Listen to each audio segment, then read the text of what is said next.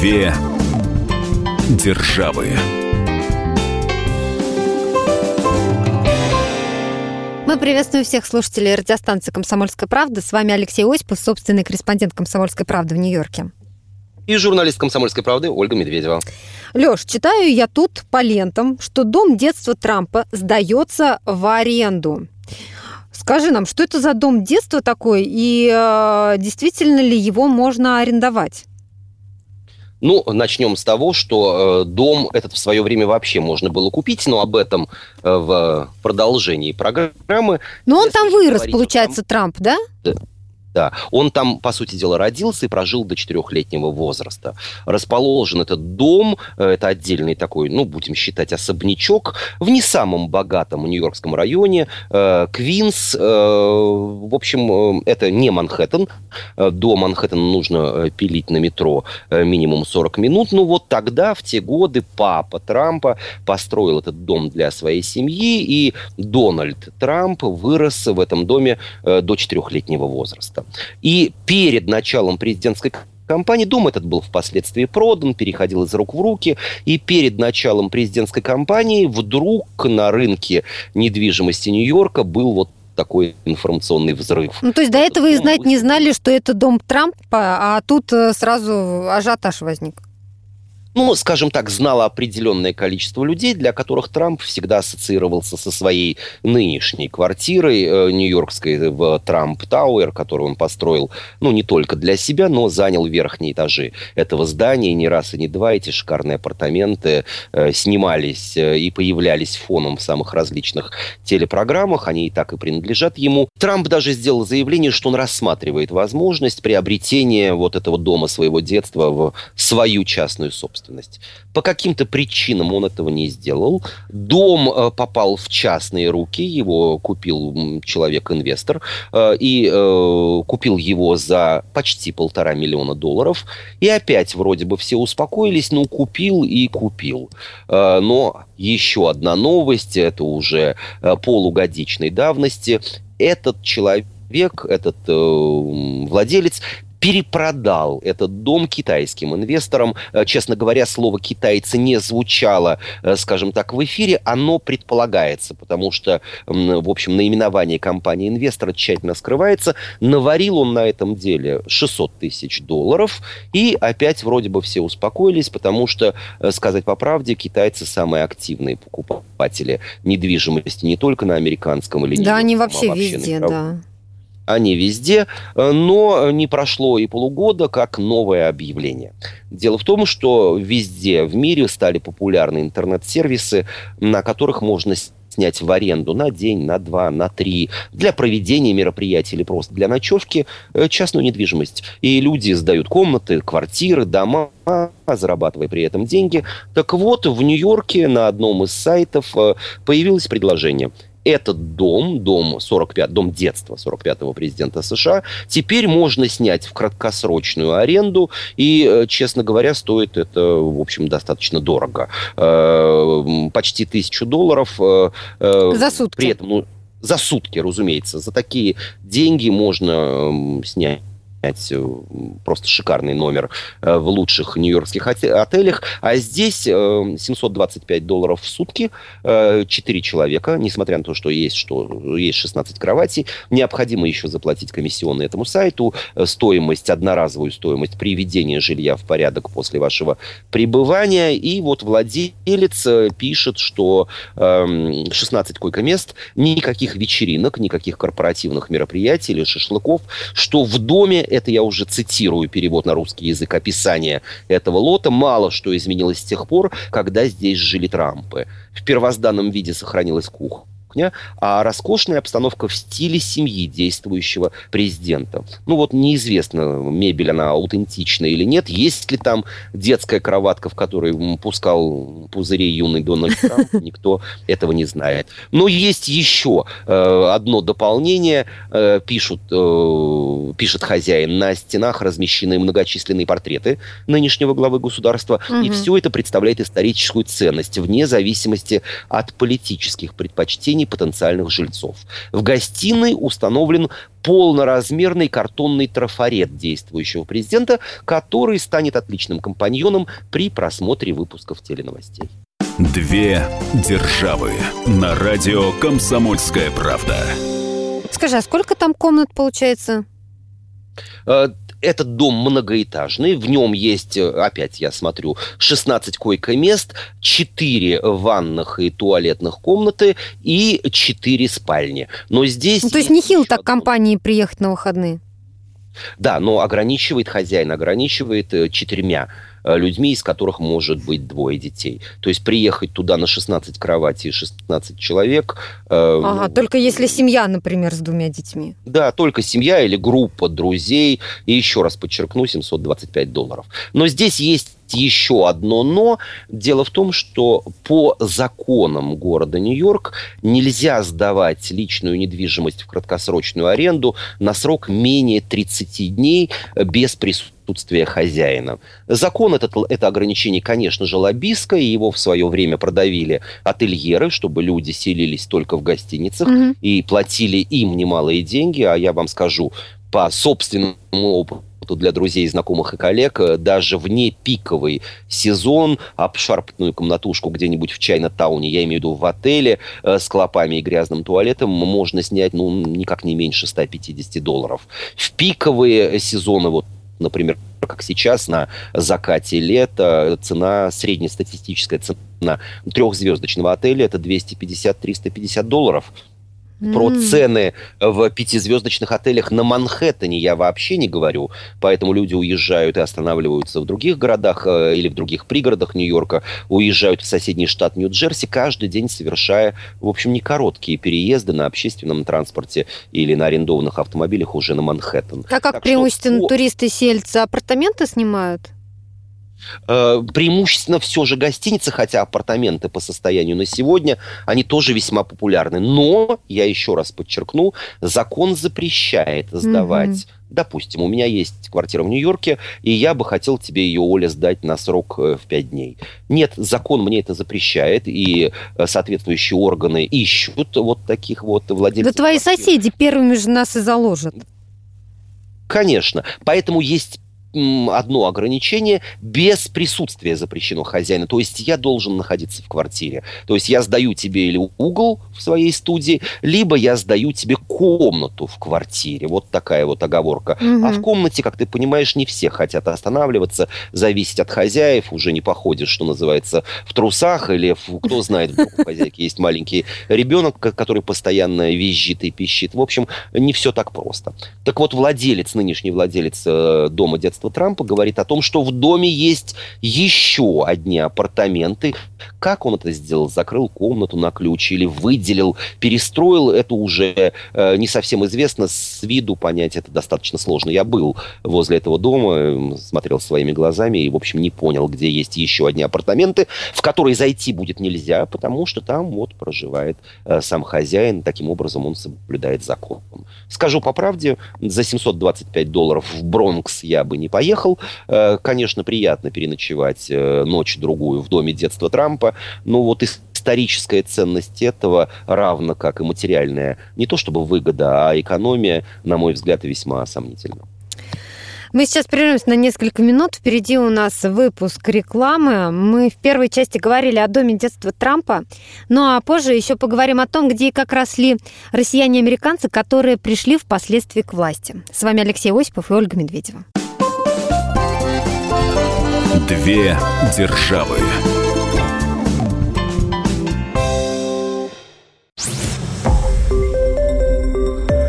Радио Комсомольская правда". Более сотни городов вещания и многомиллионная аудитория. Хабаровск 88 и 3 FM.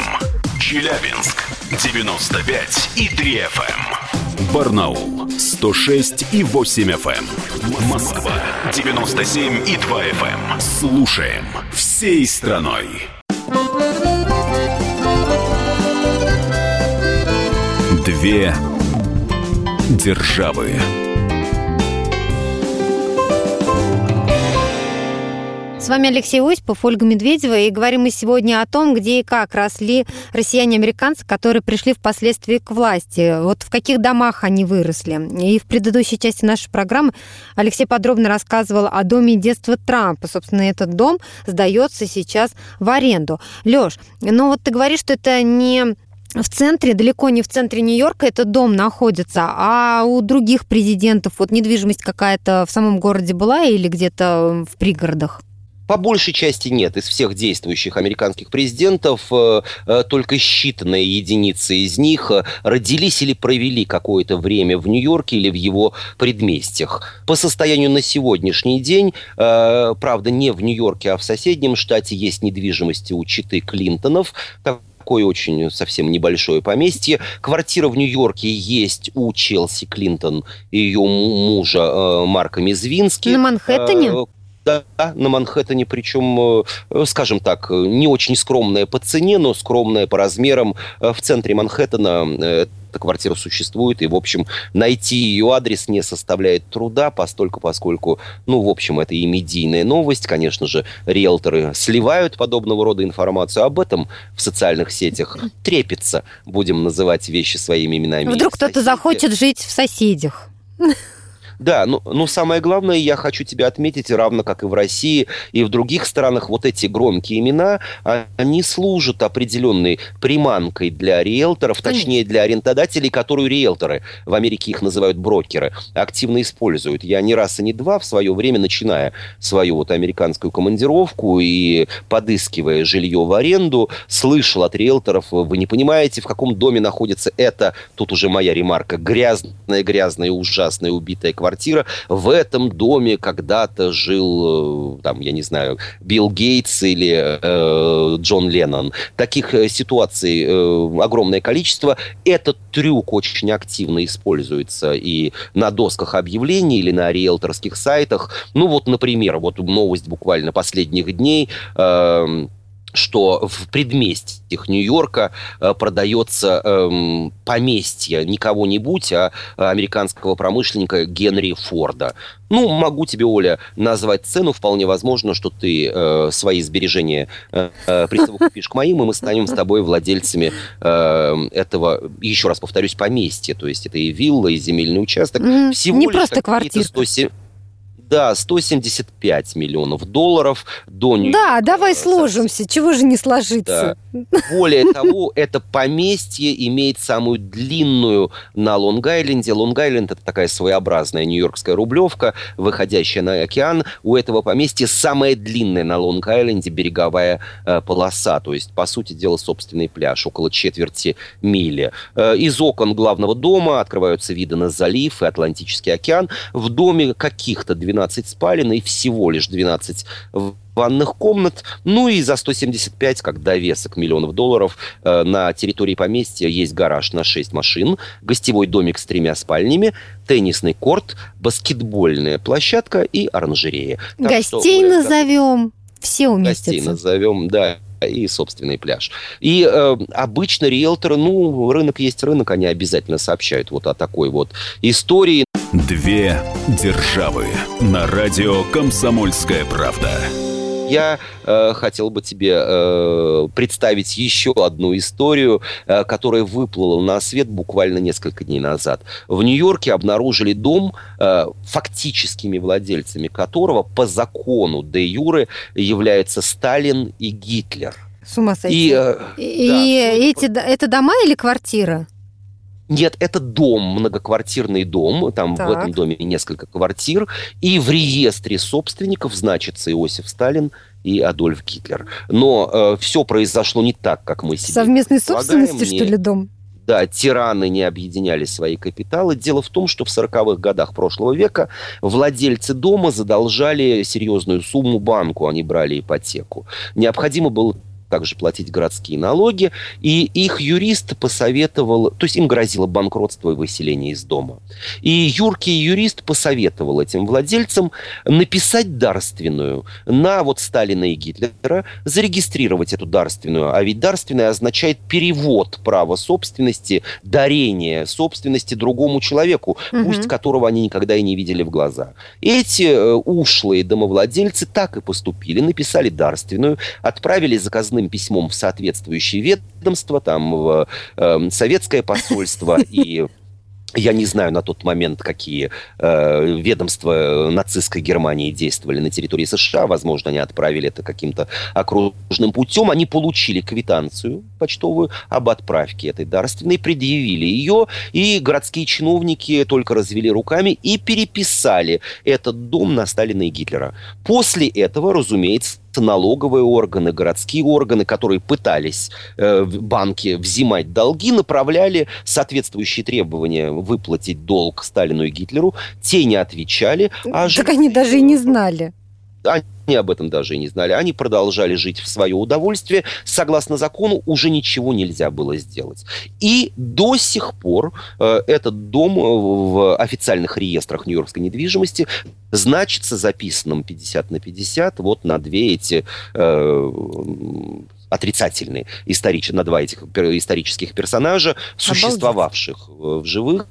Вот такой вот домишка в э, Бруклине. Ну а сейчас в этом доме там э, кто-то живет?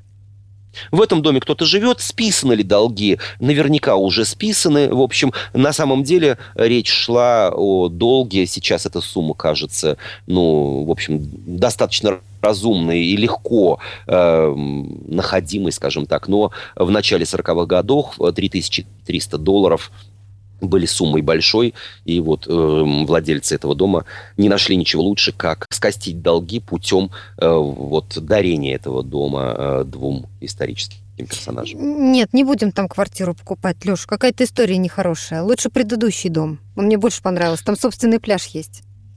Э, Оля, если бы я тебе рассказал, а я попробую в одну из частей э, программы вместить короткие рассказы о самых, ну вот на мой взгляд, э, замечательных, знаменательных, привлекательных исторических домах Нью-Йорка, давай предложим радиослушателям оставаться с нами э, еще несколько минут. У нас э, короткая рекламная пауза, после чего мы продолжим. Да, я напомню, что говорим мы сегодня о том, где и как росли знаменитые, известные россияне и американцы, в каких домах, в каких местах они выросли. Ну а информационным поводом для нашего разговора послужил дом детства Трампа, который сейчас сдается в аренду. С вами Алексей Осипов и Ольга Медведева.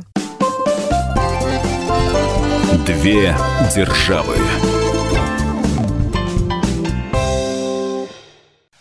Товарищ адвокат! Адвокат! Спокойно, спокойно. Народного адвоката Леонида Альшанского хватит на всех.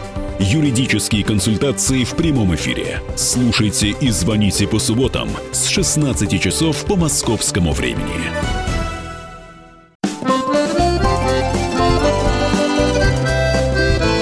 Две державы. Говорим мы сегодня о том, где и как росли россияне и американцы, известные россияне и американцы, те, которые пришли впоследствии к власти. И вот о таких россиянах, кому, как не Александру Петровичу Гамову, политическому обозревателю «Комсомольской правды», известно. Именно поэтому мы его сегодня пригласили в нашу студию. Александр Петрович, здравствуйте. Всем привет. Спасибо большое, что позвали. Александр Петрович, с кого начнем? Может быть, мы с Горбачева все-таки начнем? Давайте по, с Горбачева. По, по порядку, да. Вот. Ну, э, Михаил Сергеевич, э, он э, из простой семьи, абсолютно все это знают, и Михаил Сергеевич всегда это подчеркивал, потому что, значит, все помнят село Привольное, Медвединского района, Ставропольского края. Михаил Сергеевич там э, начал значит, и углубил, как говорит, свою, угу. свою биографию. Он, можно сказать, от Сахи. Вот допустим, если сравнивать Михаила Сергеевича сразу же с Борисом Николаевичем Ельциным, ну, я напомню, Михаил Сергеевич президент СССР, а Борис Николаевич э, президент э, Российской Федерации, ну, вот их что роднит, что оба деда Горбачева в 30-е годы были репрессированы. Угу. Вот. А, значит, э, Борис Николаевич, я сразу буду параллель проводить, Давайте. да, чтобы сэкономить время. Вот, он родился в селе Будка, Уральской области, это э, Талицкий район Свердловской области сейчас. Вот. Ну, то есть, по сути, они оба из регионов. Во-первых, из региона, во-вторых, значит, э, Борис Николаевич из семьи, как тогда говорили, из семьи раскулаченных. Угу. Более того, его отец э, Значит, вот, кстати, как написано было в характеристике, семья Ельциных, э, которую прислал, ну, эту характеристику прислал чекистам, значит, сельсовет, они, значит, до революции имели кулацкое хозяйство, водяную мельницу, ветряную мельницу, молотилку и так далее, и так далее. И вот в 30-м году семью выселили, деда лишили э, Бориса Николаевича гражданства, вот, а отец вообще был, значит, э, ну, он ушел в бега, но и в итоге его там поймали, и он отбывал наказание на строительстве Волгодонского канала. Вот видите, видите так, такая вот у них биография, что, что их Э, Роднит родни, свою, да, вроде, вот, да. Почему они все-таки оказались? Мы сейчас не будем углубляться в их противоречия, там, распри и так далее, но вот э, почему они оказались перестройщиками, почему они оказались прорабами, ну, не знаю, перестрой, как тогда, как тогда говорили. Но вот вы считаете, так. что это а, но могло быть отпечат... отпечатком, конечно. да? Ну, конечно, конечно, потому что они, в общем-то, понимали, что, как Говорухин потом уже позже сказал, что так, так жить нельзя. Вот. Другое дело, что и тот, и другой наломали дров много, вот, но тем не менее у них была вот такая вот закваска, уже, они были уже заквашены на противоречиях, вот, то есть они были из простых семей, и все тяготы и лишения, в общем-то, ну, может быть, Горбачев в меньшей степени, потому что и село называлось Привольное, и жизнь была там привольная, и все время был при хлебе, вот. Э, работал комбайнером или комбайнером, как тогда говорили. И он, кстати, вот если мне память изменяет, он даже в 16-летнем возрасте уже какую-то медаль получил там, ну, типа за трудовую доблесть, я сейчас не помню, или, может, даже орден. Вот. То есть э, он был очень хорошим хлеборобом. Вот. Угу. И много хлеба, я думаю, дал в закорма государства, как тогда, как тогда говорили, а Борис Николаевич был очень хорошим строителем. Вот. И очень много чего построил, был прорабом, мастером там, ну и так далее, и так далее. Вот. То есть все, получается, из простых, да. оба из простых семей, да. и э, какая-то вот эта вот ниша, она была одна, стартовая, ну, я да. имею в виду. Конечно, да.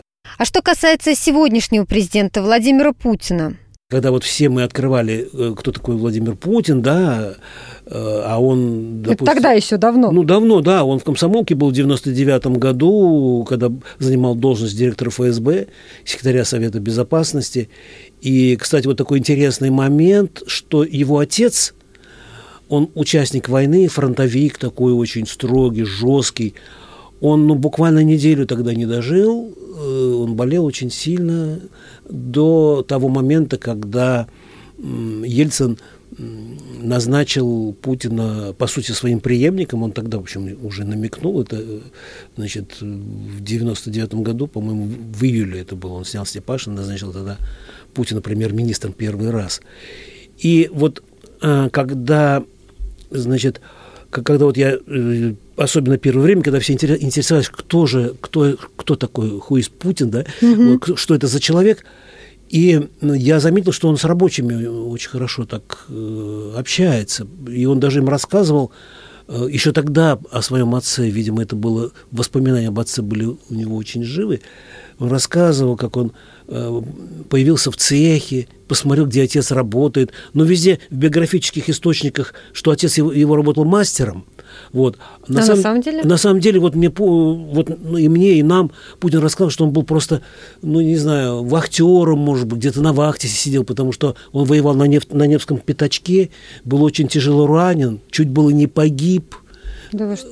Э, и его спасло только лишь то, что он занимался подводным плаванием, Владимир Спиридонович Путин, до войны.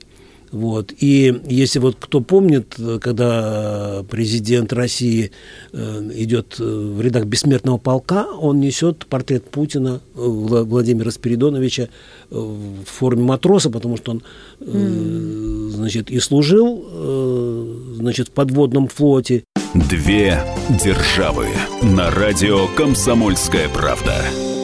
Путин сам жил в коммуналке до того времени, как как уже в, уже в КГБ работал, тем не менее он жил в коммуналке. Сейчас, наверное, в этой коммуналке стоит я, какая-то отметина. Здесь ты знаешь, жил я, Путин. Я не знаю, вот я просто нашел сегодня свой репортаж, как э, Путин, он же Платов, принимал Тульева, он же Жонов в Кремле, когда ему, по-моему, 90 лет было, и Жонов ему сказал, значит, мы с вами не только земляки по Васильевскому острову, мне недавно показали, что на мо- из моих окон виден ваш дом на второй линии. Вот, э, значит, а там коммуналка была как раз, ну, такая вот обычная, без всяких удобств в Басковом переулке, дом 12. Вот. И, значит, что еще? Ну, известно выражение Путина, да, что в драке побеждает тот, кто ну, почувств, ну, когда почувствует, что на, него нападает, он тут же дает, тут, тут же производит ну, что предвосхищающий удар. Угу. То есть у них всякое, всякое там было. Конечно, конечно, отец был очень жесткий. И я вот знаю, что когда Владимир Владимирович был уже директором ФСБ, секретарь Совбеза, он каждые выходные, он жил здесь в Москве, он каждые выходные летал туда, в Питер, к отцу, который уже был безнадежно больным. Это было, это было несколько месяцев продолжалось, и он все время его, в общем, навещал. И, конечно, для Путина это была большая трагедия. Александр Петрович, расскажите еще про одного вашего героя, с которым вы встречались, э, Виктор Черномырдин, да, о котором ну, это... вы много писали. Вот он где вырос, ну, в каких я условиях? не только много писал, я э, с ним просто много разговаривал, был у него на родине, и это черный отрог в Оренбургской области, когда вы ездили прямо к нему Конечно, да, я ездил, я местный, что называется. Были такие ситуации, когда все-таки премьер-министр, журналистов отсекали, там на автобусе увозили в город Оренбург, а я выходил там на повороте, на перекладных добирался, добирался до Черного Трога, и меня, собственно, охрана знала, и, и мне вот многие интервью удавалось брать вот именно только благодаря, благодаря тому, что, что э, Черномырдин меня помнил, может быть, еще по работе в Оренбурге, я там в областной партийной газете работал, а он был директором газзавода, он был они, очень такой неприступный, вот, э, к нему невозможно было подойти, Э, очень жесткий был. Потом, когда он стал заниматься политикой, я смог с ним и первое интервью подготовить. Вот. Ну а что касается, э, он жил в обычной, в обычной тоже крестьянской семье. Я бы не сказал, что она была казачья, это потом уже. Вот. Ну, он мне, например, вот рассказывал, что э, у них там было, конечно, свое хозяйство, но яичницу ему мать впервые приготовила в 10 классе, потому что много сдавали там яиц, мяса, молока зерна, я не знаю, там овощей, вот именно государству. Угу. Вот. Потом э, он жил обычной такой жизнью мальчишеской, и а, папа у него был шофером, и чуть ли не в три года он уже сажал за руль автомобиля. То есть это абсолютно была такая вот простая... Но они жили в доме? Да, там был такой случай, когда Виктор Степанович меня даже позвал, ну, в смысле, мы гуляем, вот, он показал мне фундамент э, своего дома. Вот, он мог, он просто идет по улице, там охрана где-то далеко, там, я не знаю, журналисты в Оренбурге за, за 100 километров. Угу. Он просто идет по улице, ему, ему там Виктор, старушки там говорят, зайди к нам, он зайдет выпить рюмочку или там поговорит что-то, значит. И вот он, мы идем, он мне показывает фундамент, говорит, вот, Саша, смотри, это фундамент от моего дома, вот здесь вот у нас то-то было. Почему мы о нем вспоминаем? Ведь он тоже был президентом несколько ну, часов. Ну и вообще он был да, когда, яркой личностью. Ну да, да. когда Ель, Борис Николаевич Ельцин в 96 году в ноябре делали операцию на сердце, ведь был указ, что временно обязанности президента передаются э, Виктору Черномырдину. Ну, у меня много, в общем, про него воспоминаний, я не хотел бы злоупотреблять, но э, это человек, который, в общем-то, от Сахи, и он э, понимал, чем люди живут, что им нужно. Это и Путин понимает. Я думаю, что и Ельцин э, это тоже понимал. Другое дело, что ну, сейчас меня, может быть, обвинят, скажут, что защищаешь Ельцина, что у него в окружении были люди далекие от жизни. Но у Путина их меньше в окружении. Я думаю, что от президента это тоже очень много зависело. Вот. У Горбачева тоже, в общем-то, он, э, может быть, Горбачеву Горбачев очень рано оторвался от корней, мне так кажется. Да? Считаете? Да, потому что он пошел по линии комсомольской, потом по партийной, и когда уже у него совсем плохо было, и он еще был при власти, его мама жива была, она переживала, вот, и она ему говорила, Мишка, Мишка, вертайся обратно. Вертайся взад. Да, да, да. Вот. Э, ну, мне кажется, что вот Михаил, вот Михаила Сергеевича как раз подвело вот именно то, что он оторвался от корней, да и Борис Николаевича, наверное. Вот. Мы надеемся, что, будем надеяться, что Путин не отрывается, он все-таки часто бывает на, на предприятиях, он чекист, бывших, бывших чекистов не бывает, у него полная информация о том, как живут люди, как, как их настроение. Да, то есть, если сравнивать, допустим, наших политиков с политиками м- Запада, почему они сейчас в более выигрышном состоянии, почему mm-hmm. они кладут на лопатки, я не буду имена называть, ну, потому что, наверное, они ближе к жизни, а не к небоскребам, вот, э, которые скребут небо. Мне так кажется, Оля. Спасибо, Александр Петрович. А, Александр Гамов, политический обозреватель «Комсомольской правды», был сегодня у нас э, в студии и рассказал нам про российских э, политиков, как они выросли, в каких семьях и где жили. Разговор с Алексеем Осиповым мы продолжим через несколько минут. Две державы.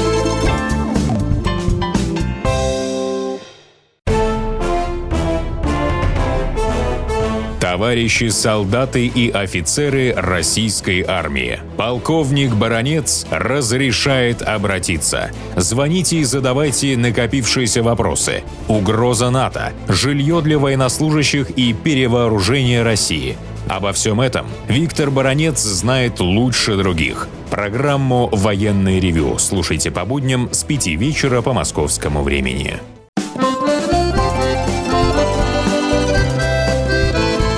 Две державы. С вами Алексей Осипов, Ольга Медведева, и говорим мы сегодня о том, где и как росли знаменитые россияне-американцы, люди, которые пришли к власти.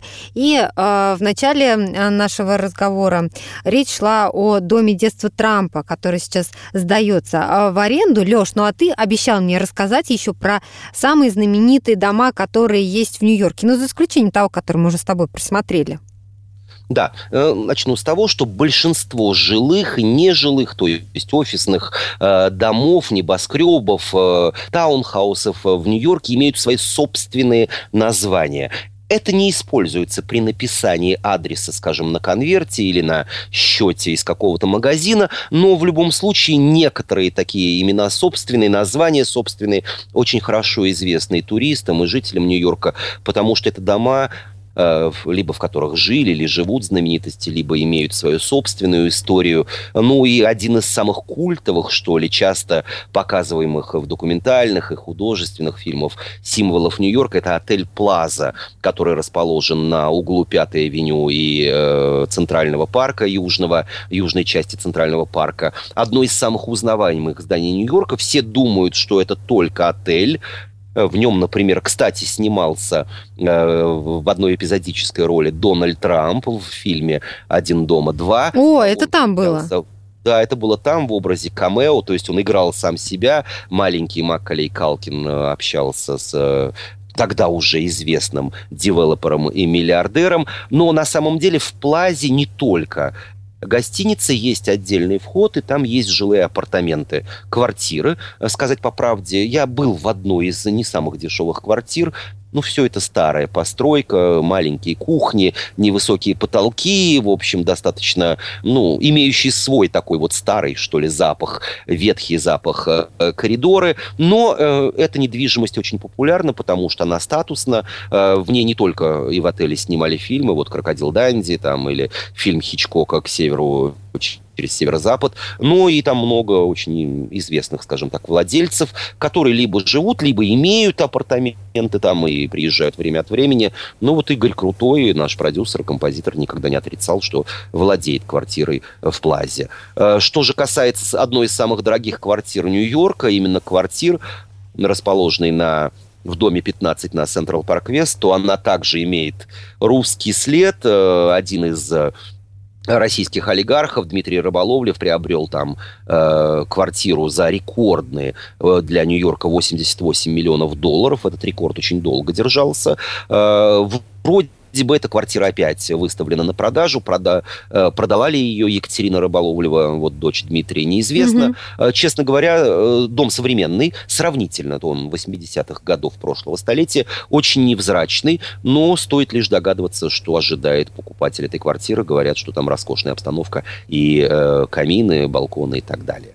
Неподалеку на 72 улице, рядом с Центральным парком, рядом с, э, Земляничной поляной расположен такой исторический памятник и э, своеобразный пионер русской звездной карты Нью-Йорка, дом, который имеет название Дакота. Дакота – это э, в те времена, когда этот дом строился, это был конец 19 э, века, э, Дакота тогда у жителей Манхэттена эм, ассоциировалось, как по-русски говорят, у черта на куличках. Манхэттен не был застроен, 70 вторая улица существовала только в виде вот проезжей части, на ней не было домов, mm-hmm. а штат Дакота, если поглядеть на карту, он находится очень далеко от э, штата Нью-Йорк, от восточного побережья США, и вот построили этот дом, э, он был тогда жутко непопулярен, потому что э, располагался очень далеко от э, жилых кварталов Манхэттена, но со временем Манхэттен разросся, и в этот дом э, стали селиться звезды Голливуда. Э, и они почему почему-то облюбовали, но я думаю, что просто вот один поселился или одна поселилась и потащила других. Но настоящая слава, э, слава, увы, трагическая, к Дакоте пришла э, после того, как э, в этом доме поселился э, солист группы Битлз, э, Джон Леннон со своей супругой Йоко Оно. И в один из дней, когда Леннон выходил, э, заходил в арку этого дома, его преступник застрелил, фанат сумасшедший, который до сих пор отбывает срок в тюрьме. Но вдова Леннона Йоко до сих пор проживает в этом доме. Всегда, в любой момент, в любое время дня и суток можно видеть огромное количество туристов, которые фотографируют этот дом. Он действительно очень красив. И по решению Нью-Йоркской мэрии в память о Ленноне э, разрешили на фронтоне этого дома при входе mm-hmm. в эту арку зажечь газовые фонари. Почему я сказал своеобразный пионер русской звездной карты Нью-Йорк? Нью-Йорка, потому что в 80-х годах прошлого века э, в этом доме располагались две квартиры, принадлежавшие э, Рудольфу Нуриеву, э, великому балетмейстеру, солисту балета, танцовщику. Он в одной квартире, по большей части он проживал в Париже после эмиграции из Советского Союза. Но в Нью-Йорке у него было свое жилье, и в определенный момент он прикупил еще одну квартиру, которую, видимо, рассматривал как инвестицию. Через несколько лет он стал ее продавать за гораздо уже большую цену. Рынок э, недвижимости рос. Э, в результате он успел ее продать до своей смерти, а вот собственная квартира уже стала объектом наследования. Наследники ее продали. Никакого музея там сделано не было. И, в общем, в квартире живет другой человек. Две державы на радио «Комсомольская правда». Если по 72-й улице свернуть в сторону Бродвея, то можно увидеть очень забавный, на мой взгляд, в архитектурном плане дом, который называется «Ансония». Э, его построили в начале 19, 20 э, века в стиле базар. Это такой эклектичный, вычурный стиль. Э, там много башенок, завитушек, виньеток. И нью-йоркцы, увидев этот дом, сразу дали ему шуточное название «Свадебный пирог». Но дом на тот момент стал сенсацией не потому, что так выглядело, а потому что тогда, в 1904 году, ни у кого в Нью-Йорке не было бассейнов в многоквартирных домах, а в этом был. И в этом доме, э, вот я уже говорил, как то так получается, что знаменитости определенного э, направления облюбовывают те или иные здания, его полюбили, полюбили музыканты. И там жил дирижер Артура Тосканини, и композитор Игорь Стравинский, и тенор Энрико Карус, Ну, в компанию там к ним затесался и писатель Теодор Драйзер.